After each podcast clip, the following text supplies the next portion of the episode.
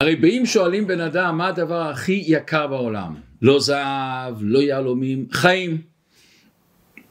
בני אדם מוכנים לשלם כל הון שבעולם בשביל עוד חיים. ממה מורכב החיים האלה? מזמן. זמן בעצם זה חיים. אז בואו נראה היום איך מצליחים בחיים, איך באמת חיים, מה זה נקרא באמת חיים. אנחנו מכירים אצל חסידים שמתיישבים באחדות באהבת ישראל בתוך התוועדות מסוימת ביחד כשאומרים לחיים אומרים לחיים לחיים. למה שתי פעמים? לחיים שנחיה חיים גשמיים אבל לחיים שנהיה לחיים. נרגיש את החיים לא רק נדע שאנחנו חיים. באמריקה יש את הפתגם זמן זה כסף הרבי אומר שזה לא נכון זמן זה חיים האם באמת זמן שווה לכסף? איך זה יכול להיות? הרי זמן אתה לא יכול לקנות בחיים. כסף אתה יכול להשיג, אתה יכול לחסוך אותו. זמן הוא זורם, הוא הולך, אתה לא, אי אפשר לעצור אותו בכלל. יש ביטוי חד לזה בשם רבי שלמה אבן גבירול אומר, אדם דואג על עיבוב דמיו ואינו דואג על עיבוד ימיו. זה הטעות הגדולה של בן אדם שהדמים לא עוזרים אבל הימים לא חוזרים. ברגע שאני אומר זמן זה כסף אני אומר כאן דבר נורא בעצם שבעצם האידיאל זה כסף אז עוולה ראשונה שאנחנו מייקרים את הכסף ועושים אותו לערך עליון והדבר השני מורידים את הערך של זמן. ביהדות בתורה זמן זה חיים. וזמן זה בעצם הדבר שהשם נתן לבן אדם שהוא יכל באמצעות הזמן הזה להשיג דברים לרכוש דברים. דברים ששום כסף לא יכול להעניק לו. הזמן זה החיים וחיים יותר יקרים מכסף. אנחנו השבוע פרשת בהר ובפרשת השבוע התורה מספרת לנו על איסור ריבית. מה זאת אומרת איסור ריבית? שבן אדם נותן הלוואה לחבר שלו אסור לו לקחת בשביל זה ריבית ויש לזה המון הלכות וכדאי לכל אחד לבדוק אם בעסקים שלו בדברים שהוא עושה אין חס ושלום איסור ריבית למה באמת יש איסור ריבית בפשטות? שם רצה שאנשים יעשו גמילות חסד. הקדוש ברוך הוא רצה שאנשים יעשו חסד בלי אינטרסים. אני זוכר שפעם הלכנו לבנק ופתחנו קופה של גמילות חסדים, נותנים הלוואות בלי ריבית, הבנקאי היה בשוק, איך אתם עושים את זה? ואם אתם מסתכלים בספר טלפונים, יש גמחים בכל התחומים, בכסף, בבגדים, בכריות לברית, במזון לילדים שצריך פתאום אין לך, בחיתולים, מוצצים, בקבוקים, משחות, הריון ולידה, מיטות של תינוק, ספסלים, כיסאות לשמחות, גמחים של ספרי קודש, חס ושלום השם ישמור לאבלות, השאלת ציוד של רפואות, חילוץ מכוניות, רק מה שאתה רוצה יש. אבל הרב מסביר כאן דבר נפלא, מה המשמעות הרוחנית, מה העניין שאנחנו יכולים ללמוד לחיים שלנו מהאיסור ריבית. ולפני שאנחנו נכנסים לדבר המרתק הזה, בואו נראה בהתחלה קצת זמן. מתי בעצם התחיל זמן? הרי אנחנו יודעים שאצל הקדוש ברוך הוא הוא למעלה מן הזמן. אז הדבר הראשון שהקדוש ברוך הוא ברא בעולם הוא ברא זמן. בראשית ברא אלוקים אז ברשות זה התחלה, אבל עצם זה שיש את הבראשית, את ההתחלה, זה אומר שיש זמן. מכיוון שלמעלה מן הזמן אין לו התחלה ואין לו סוף. אז השם ברא זמן מכיוון שלברוא עולם אתה צריך לעשות זמן להכניס את העולם. להכניס את העולם באיזה זמן מסוים, כמו שאתה צריך לברוא מקום בכדי להכניס את העולם. אנשים מתלוננים שזמן טס לנו, בורח לנו, אנשים אומרים, איך אני משיג זמן, אני לא מסתדר בחיים. איך אני באמת מרגיש את הזמן, איך אני באמת מרגיש שזמן שווה הרבה יותר מכסף, אבל אנשים לא רואים את זה ככה. אנשים הזמן בורח לו, ואת הכסף הוא חוסך. יש מחקר מעניין שעשו בארצות הברית, לקחו שתי קבוצות של סטודנטים, 360 סטודנטים בכל קבוצה. מכרו להם איזה מוצר, לקבוצה אחת מכרו את זה תמורת 50 דולר, קבוצה שנייה מכרו את זה בשביל ארבע שעות עבודה. התחילו להשתמש במוצר, פתאום ראו שהמוצר הזה הוא לא מושלם, יש לו בעיות. בואו נשאל שאלה, מי יותר התלונן על זה? אלה שקנו את המוצר בחמישים דולר, או אלה שקנו את זה בארבע שעות של עבודה של זמן. לאנשים היה הרבה יותר צער וכאב, התלוננו אלה ששילמו כסף. ופה באה השאלה הזאת, מה התשובה לזה? איך אנחנו יכולים פתאום להבין שהסגנון חיים שלנו המודרני, המרוץ העצבני שאנחנו מנהלים נגד הזמן, בעצם אנחנו מאבדים את הזמן. ואנחנו זורקים את הזמן לדברים לא חשובים. כשאנחנו הולכים לקנות משהו, רוצים שיהיה תמורה נכונה. כמה שעות, כמה ימים, כמה שבועות אנשים מבזבזים את הזמן היקר הזה על דברים לא הכי חשובים. ואם הוא היה הולך לבזבז את הכסף הזה על דבר לא חשוב, היה כואב לו. איך לפתור את הבעיה הזאת? איך לפתור שיהיה לנו זמן, שנחסוך זמן? הבעיה העיקרית קשורה לתכנון הזמן. למדנו איך לתכנן את הכסף, אנחנו עושים, מתכננים איך אני מסתדר במשכורת שלי, לא למדנו אף פעם לתכנן את הזמן. בכסף שאני במינוס בבנק מיד אני מקבל הודעה, בזמן אני לא מקבל על משיכת יתר של זמן. וכאן באה הנקודה הגדולה שבגלל שבן אדם לא מרגיש שאת הזמן הוא הפסיד, נראה לו שיש לו את הזמן. והוא לא קולט שכל אחד בעצם קיבל זמן מסוים של החיים שלו בעולם הזה. וכל יום וכל שעה וכל רגע שבזבזת אותו, שלא השתמשת בו, הזמן הזה לא חוזר. לכן הדבר ראשון, אנחנו צריכים לעשות את התקציב לזמן. כמו שאני עושה תקציב לכסף, תקציב לזמן. זאת אומרת, אם אני לוקח את כמות השעות שלי 168 שעות בשבוע, אני עושה אותו סעיפי תקציב. כמה זמן אני משקיע לעבודת השם, לצד הרוחני שלנו, למשפחה שלנו, לעבודה שלנו, לבית כנסת שלנו. אני יודע שאני לא אצליח לעשות את התקציב הזה מאה אחוז. אבל למה לא ננסה? למה לא נעשה איזה מסגרת? למה לא נעשה את המשיכת יתר של זמן ונעצור את זה?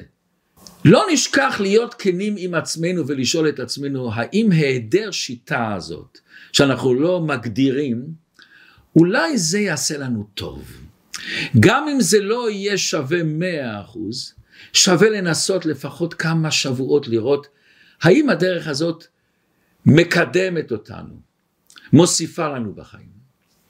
הרבי הרייץ, רבי יוסף יצחק, שהוא היה הרבי הקודם לבית חב"ד, כאשר הוא קיבל בזמן שהוא היה ילד קטן דמי כיס, הוא חשב מה אני עושה עם זה, האם אני קונה מזה ספר קודש או שעון. הוא החליט לקנות בזה שעון, למה? כיוון הוא אומר השעון יגרום לי, יניע אותי, יפציר בי ללמוד בספרים. הרמח"ל, אחד מבעלי המקובלים הגדולים אומר דרך היצע הרע להכביד את העבודה על ישראל כמו פרעה ותכבד העבודה למה? שלא יהיה להם זמן לחשוב על החיים שלהם. מה הערך של החיים, מה השווי, למה אני מנצל את הזמן שלי. ואם אנחנו נתכנן את הזמן ונארגן אותו, נעריך אותו, אנחנו נחיה יותר את החיים שלנו. תשמעו סיפור מעניין. פעם החתם סופר, הגאון החתם סופר, הזמין את כל התלמידים שלו לעשות סיום הש"ס. הוא אמר זה סיום ש"ס מיוחד מאוד, הוא סיים את הש"ס המון פעמים. והתלמידים שאלו אותו רבי למה הסיום ש"ס הזה כל כך מיוחד? הוא אומר זה סיום ש"ס שונה לגמרי. מה עשיתי אותו מכל הדקות המתות שלא עושים בהם כלום. כל פעם שהיה חמש דקות, שלוש דקות לפני שמתחיל השיעור, לפני שמתחילה התפילה, לפני שאני הולך ומתיישב בשולחן לחכות לארוחת צהריים או לארוחת ערב, אני כל פעם מנצל את זה ללמוד משהו. ומהדקות הפשוטות האלה גמרתי את הש"ס. אני מכיר, יש אה, אצלנו משפחה שאספה כל פעם שהיה לו, ש, שהיה לה יורו. יורו זה כלום, אתה שם אותו בצד. ומהיורו הזה אחרי כמה זמן היא עשתה מטבח מאוד יפה. הספר הראשון שהרבה מלובביץ' עשה, הוא כתב, זה נקרא היום יום. ספר מעניין מאוד, שכל יום יש אמרה, אמרה חסידית, אמרה שפותחת לנו משהו. אנחנו, אנחנו עכשיו בדיוק נכנסנו לחודש אייר. ביום א' באייר כותב הרבה בהיום יום. חסידי האדמו"ר הזקן היו תמיד סופרים. וכך העניין העבודה, השעות צריכות להיות נספרים, הימים צריכים להיות נספרים, וכשחולף יום צריכים לדעת מה עשיתי בו. המחדש בטובו בכל יום תמיד. כל יום, כל רגע, זה חיים חדשים. השם ישמור אנחנו רואים שכל יום יש אנשים שעוזבים את העולם. מאידך כל יום יש המון ילדים שנולדים. כל רגע בהווה שלנו הוא רגע מיוחד שלא יחזור אף פעם, ואנחנו צריכים לנצל אותו. יש אנשים שחיים בעבר ויש אנשים שחיים בעתיד.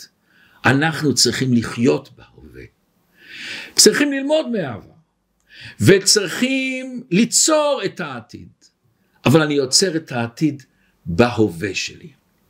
כל יום, כל רגע זה חיות חדשה שיש לבן אדם. המחזור אדם עושה סיבוב, סיבוב שלם. קיבלנו חיים, ניצור אותם.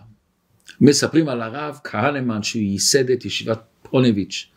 זה היה לאחרי השואה ובער בו כל החורבן הנורא הזה. והוא בא לבני ברק, שעה הזאת היה חולות.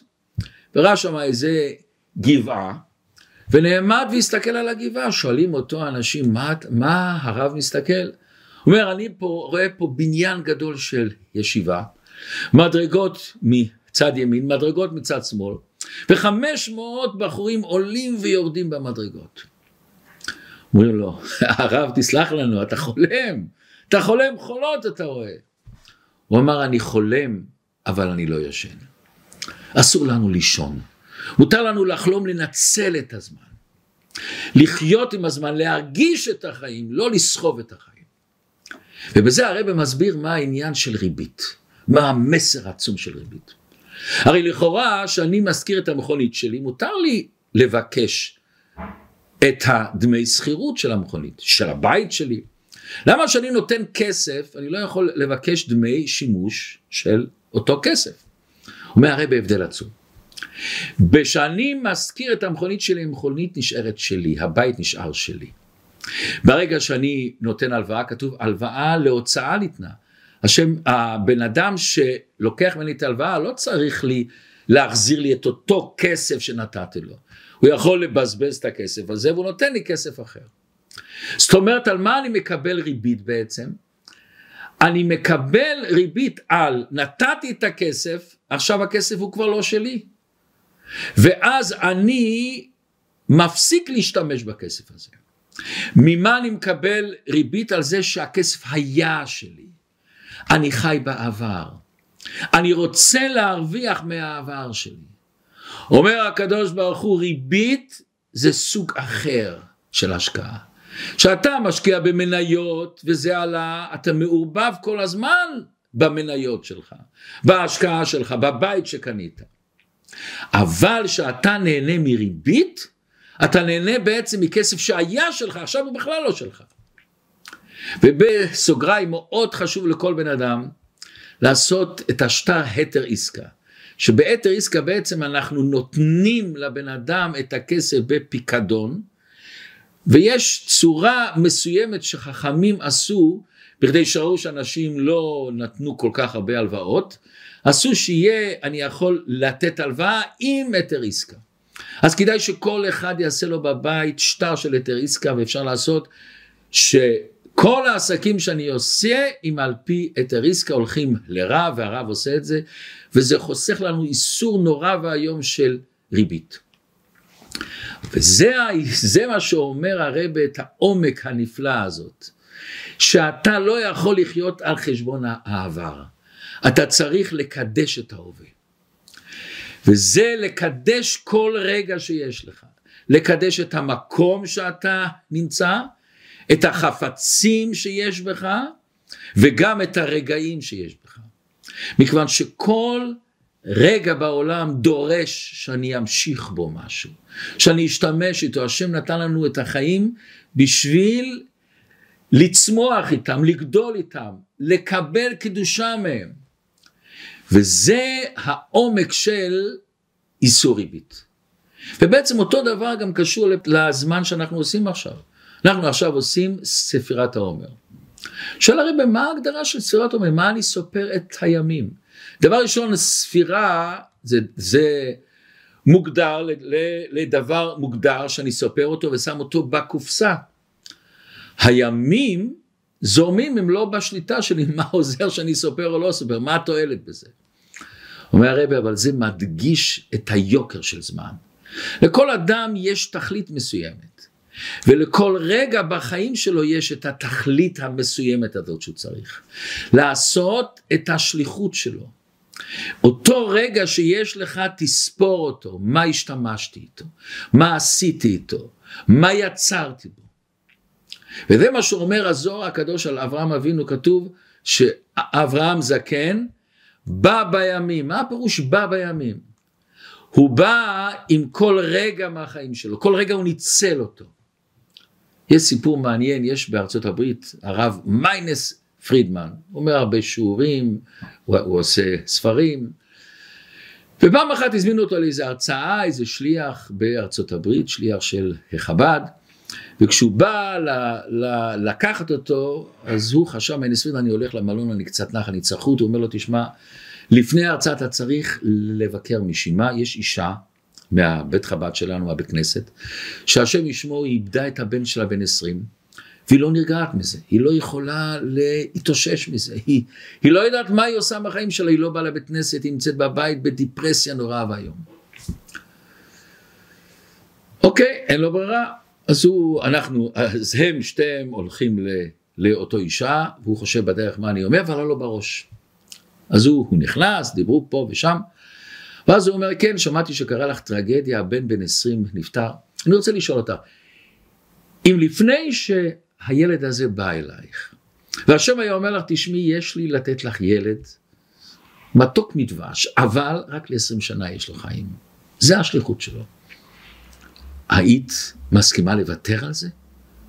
היא מסתכלת, דמעות מהעיניים, אומרת כן. לעבור את מה שאני עוברת עכשיו.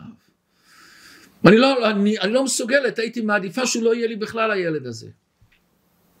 ואז הרב מיינס פרינן הוא בשוק, הוא תכנן תשובה אחרת לגמרי. הוא מתפלל בלב שלו לקדוש ברוך הוא שלהם, תן לי את המילים הנכונות. ואז הוא אומר לאישה, אני רוצה להגיד לך משהו, אבל אני מבקש ממך סליחה על מה שאני אומר. אבל אני חושב שמאוד טוב שהקדוש ברוך הוא לא שאל אותך אם כן להביא אותו או לא להביא אותו. הוא הביא אותו מכיוון שהוא היה צריך לחיות עשרים שנה. והעשרים שנה האלה הוא השתמש בהם, הוא יצר בהם דברים.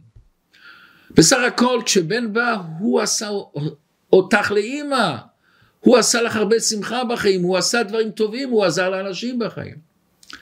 אדם צריך לדעת המושג הזה, יש לי שליחות בחיים, והזמן יקר. עכשיו, איך אני מתחיל להעריך את הזמן הזה? איך אני מתחיל למלא אותו בחיים את הזמן הזה? שהזמן הזה לא סתם יעוף לנו מהאצבעות שלנו. יש כמה עצות, בואו נראה היום עצה אחת שאני אגיד לכם. אמר יהודי חכם אמר, ננסה לכתוב לעצמנו מה החמש דברים הכי מוצלחים, הכי מעניינים, הכי דברים שעשיתי אותם עם השראה, עם חיות, שהיה לי בשבוע שעבר, שהיה לי ביומיים האחרונים, ביום האחרון, חמש דברים.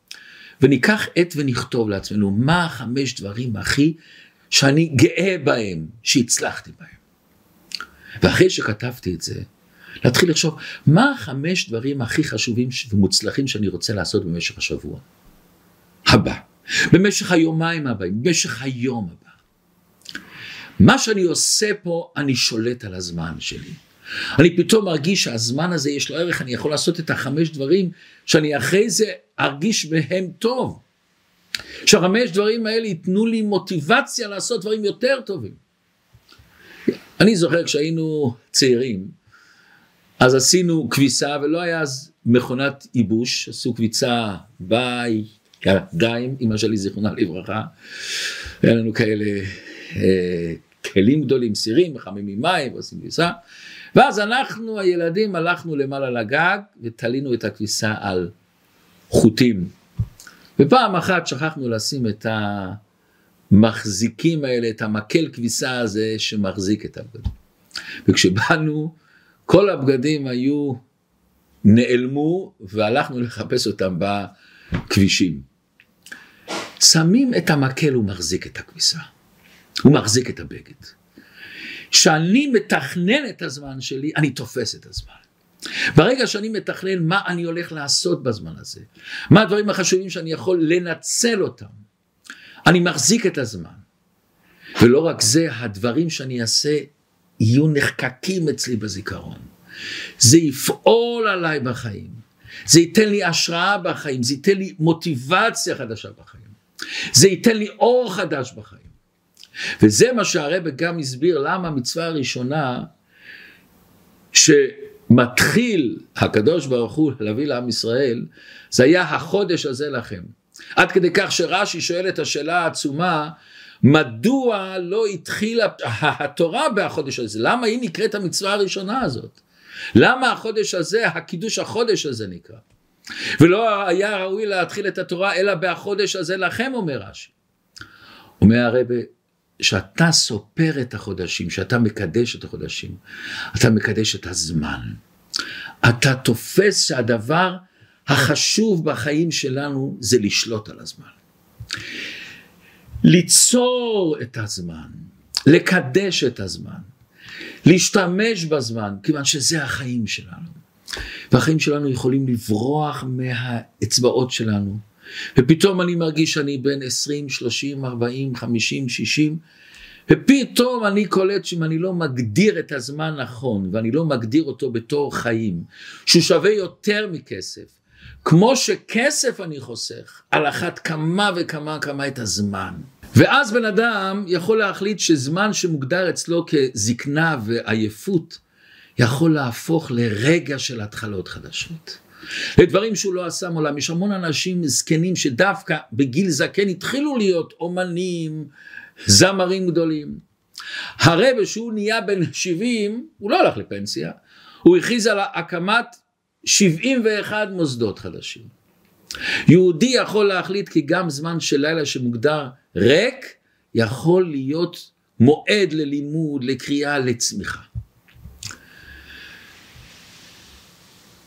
היה פעם אחת שמישהו רואה בעיתון, בניו יורק טיימס, הוא רואה ברשימה של אנשים שנפטרו את השם שלו. והוא בשוק, איך אני נפטר, אני חי, מתקשר לעיתונות, מתקשר לפקידה, מרימה את הטלפון, אומר, אצל ניו יורק טיימס אין שגיאות, לא יכול להיות שגיאות, אם כתוב אתה באמת לא פה. הוא אומר, אני פה, זה הכתובת שלי, אני פה. היא נתנה אותו ל... מנהל, אז המנהל אמר, תשמע, אנחנו לא עושים אה, טעויות, אבל אם אתה בכל זאת אומר, יש לנו עוד טור של כל אלה שנולדו, נשים אותך שם. ברגע שבן אדם מגדיר לעצמו את הזמן, פתאום הוא יכול להיוולד מחדש. ואני מכיר אנשים שברגע שלקחו את הזמן הזה, את החיים ברצינות, הוא מרגיש שהוא נולד מחדש. מה לנו עוד יותר שהגמרא מספרת היה אחד אלעזר בן דור דיה. הוא היה חוטא גדול מאוד, חי חיים מופקרים. ועד שהוא הלך לאיזו אישה מופקרת, והיא אמרה לו, אין לך סיכוי לחזור בתשובה. לא יקבלו אותך בתשובה. הוא שמע את זה ונכנסו הדברים בליבו. אומרת הגמרא, הוא הלך וישב בין שתי ערים וגבעות ואמר, הערים וגבעות ביקשו עליי רחמים. אמרו לו עד שאנו מבקשים עליך נבקש על עצמנו. אמר שמיים וארץ בקשו עלי רחמים אמרו גם עד שאנחנו מבקשים עליך נבקש על עצמנו. חמה ולבנה ביקשו עלי רחמים אותו דבר אמרו לו נבקש על עצמנו. כוכבים ומזלות בקשו על הרחמים. אותו דבר עד שאנחנו מבקשים עליך נבקש על עצמנו.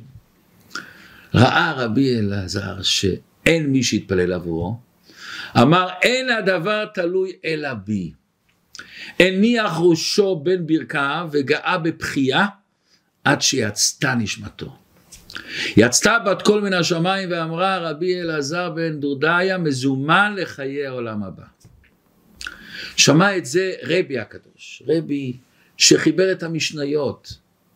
רבי אמר יש קונה עולמו בכמה שנים, אבל יש קונה עולמו בשעה אחת. וכשהוא אמר את זה בכה רבי. למה הוא בכה? למה הוא בכה? מה יש לבכות? תגיד, למדת שאפילו בשעה אחת אתה יכול לקנות עולמו. הוא בכה כמה הוא הרגיש שהייתי יכול לנצל, כמה אתה יכול בשעה אחת, וגם שעה זה גם מהלשון אל מנחתו לא שעה, לא פנה. בשעה אחת, אבל אם אני עושה פנייה, אם אני יוצא מהמרובע שלי, ואני צומח מזה, אני נהיה בן אדם אחר. ואמר רבי, לא דיין לבעלי תשובה שמקבלים אותן, שמקבלים אותן בתשובה, אלא שקוראים אותן רבי, שבת קול מן השמיים אמרה רבי אלעזר. זה הכוח של שעה. היה, אנחנו כולנו ודאי שמענו, היה חסיד, רב מנדל פוטפס. הוא היה יהודי חסידי, עסיסי בלהבת ישראל עצום. היה בברית המועצות, הלך למסירות נפש, פתח שם ישיבות ועזר לאנשים, והיה בבית סוהר ובמחנות, בסוף הוא השתחרר, ובשלב מסוים הרבי עשה אותו למשפיע בישיבת תוים חתמים. מה זה משפיע? הוא מדריך את הבחורים בעבודת השם, מלמד אותם תורת החסידות, משוחח איתם. ואני זכיתי להתחנך איתו. אחרי שנים הוא בא לבקר אותנו באנטוורפן. והיה לנו אז את בית חב"ד הישן, והיה שם שעון של מספרים. אם אתם מכירים, יש כאלה, כאלה אה, קלפים, וכל דקה הקלף קופץ ונהיה עוד מספר, אז מתחיל אחד, שתיים, ואחרי שעה זה, זה גם המספר השני של שעות מתחלף. אני זוכר כמו היום היה התוועדות, ורב מנל רואה פעם ראשונה כזה שעון, שכרטיסים זזים, והוא עמד להסתכל דקה, שתיים, דקה, שתיים. והיה מי ששאל, רב מנל, מה אתה מסתכל כל כך? הוא אומר, תראה מה זה. כל רגע עבר קלף חדש, דף חדש נפתח. אנחנו מצד אחד מאבדים דף, מצד שני זוכים בדף חדש. יש הרבה אנשים שמתבגרים, מתחילים לחשוב, איי, שחבל על הזמן, הייתי יכול, הייתי יכול לעשות. וכאשר צעירים לפעמים חושבים, יש לי זמן, מה בוער לי, יש לי את כל החיים לפניו. זה התחייה הזאת שהורסת את הבן אדם. האמת היא שכולם, כולם, כולם יכולים לשנות. גם הזקנים יכולים להבין שפתחתי ואני יכול לפתוח עכשיו דף חדש, שעה חדשה, פנייה חדשה. וגם הצעירים, תדעו לכם, דווקא הזמנים האלה של המרץ, של החיות, זה הטוב. וכמו שאומרים כולם, למה הקדוש ברוך הוא לא עשה שהזקנים צעירים והצעירים זקנים? מה הפירוש? הצעירים, יש להם המון אנרגיה, המון חיות. הזקנים יותר, המבוגרים, יש להם יותר חוכמת חיים. אם היינו נותנים את החוכמת חיים של אנשים המבוגרים יותר, הזקנים יותר, לצעירים, הם היו מנצלים את הזמן. ואם היינו נותנים למבוגרים את הצעירות, את ההתחדשות, הם היו עושים דברים. וזה מה שכתוב בפרקי אבות, אל תאמר לכשאפנה אשנה, שמא לא תיפנה. אם לא עכשיו ומתי, תתפוס עכשיו את הזמן. רגע זה חיים. רגע זה לא דבר שעובר סתם. אתה צריך לנצל את הזמן הזה, לחיות אותו. והרבה הקודם, הרבה רבי יוסף יצחק שאמרנו אותו, הוא אמר הסוד של ההצלחה, הכלים הנפלאים של ההצלחה זה לשמור על הזמן. כשהזמן עובר בהצלחה, אתה מצליח בחיים. תשמור עליו, תשמור על הזמן הזה. והרבה הרש"ב, זה האבא של הרב, הרב יוסף יצחק, סיפר, לה, סיפר על עצמו שכל ההצלחה שלו היה שהוא נהיה בעל דעה על הזמן. מה זאת אומרת בעל דעה? אני שולט על הזמן.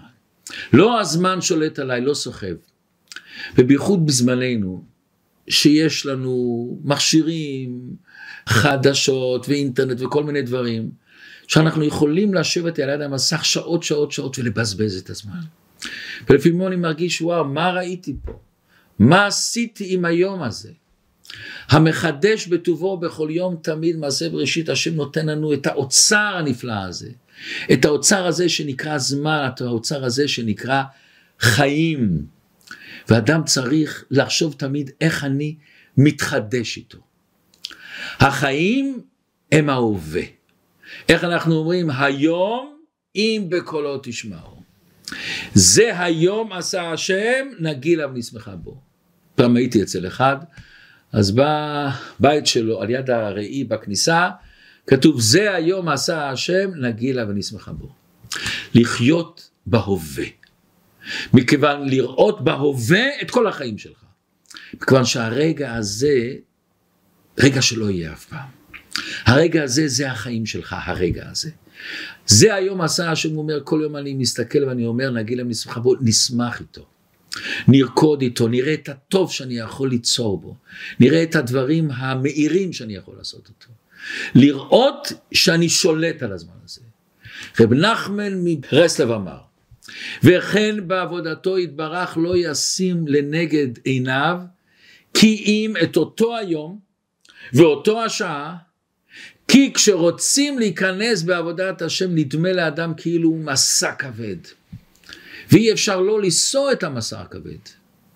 אבל מה, ברגע שאני מסתכל על הרגע, אני רוצה ללמוד הרגע, אני רוצה לעשות חסד הרגע.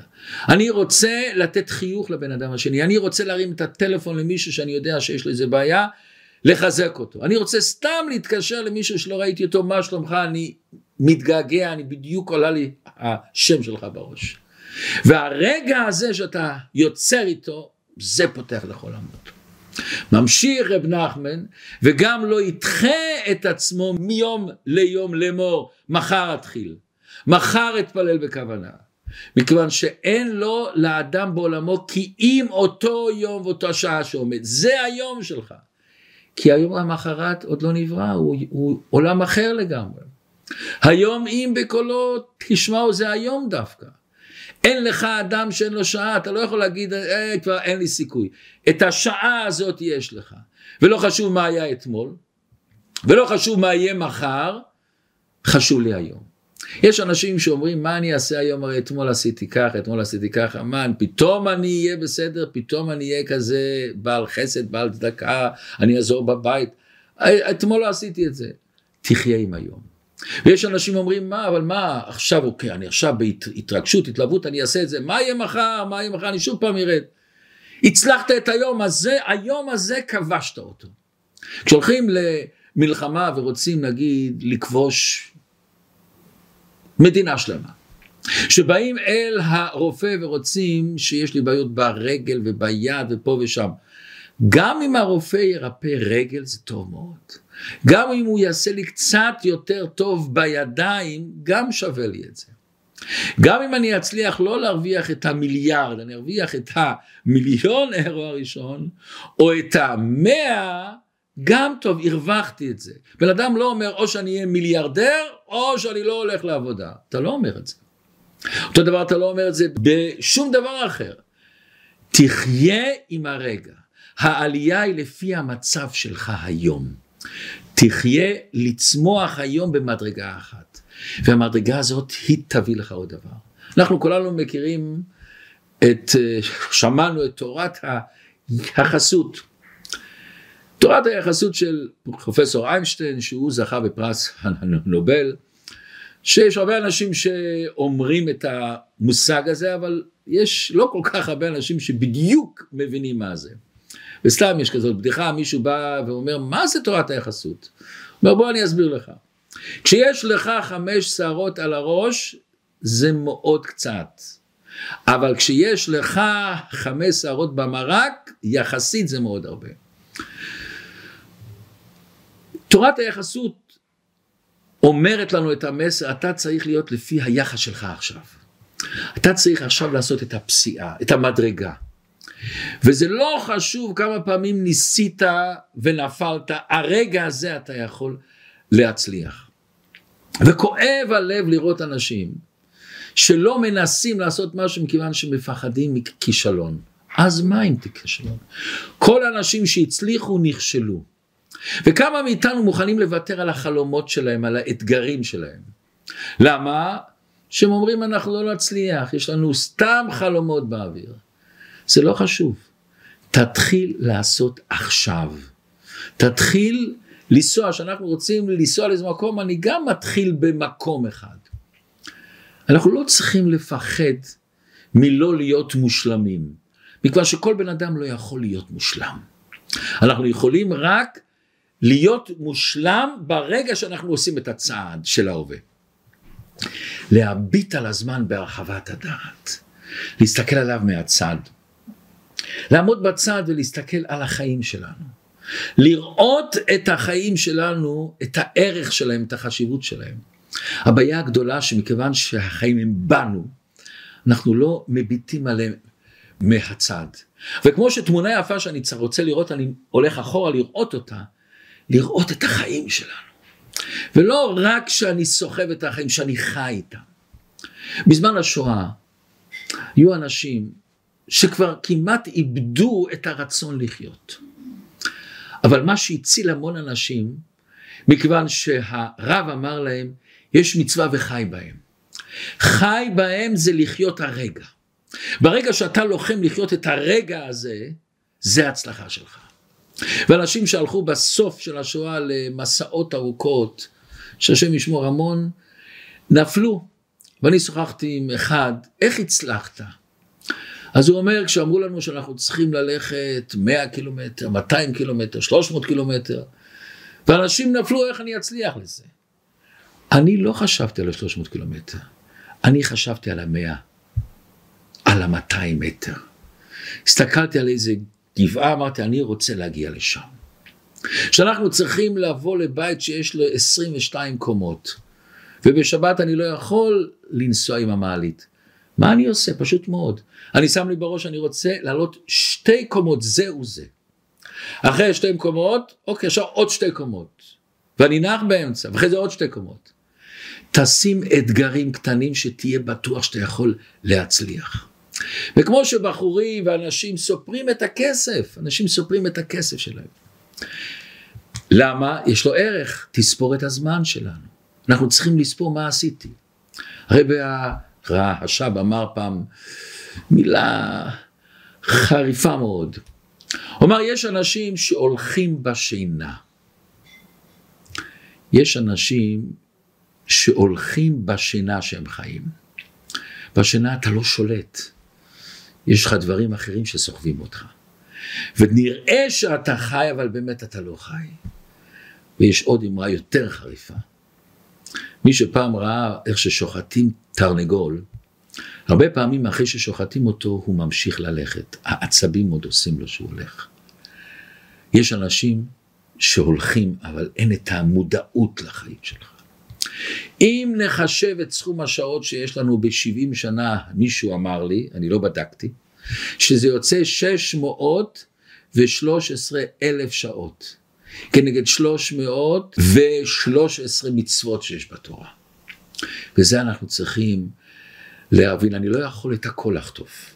וכמו שאותו זה שעלה אל הירח אמר, צעד אחד קטן על ידי אדם הוא צעד ענק לאלוקים.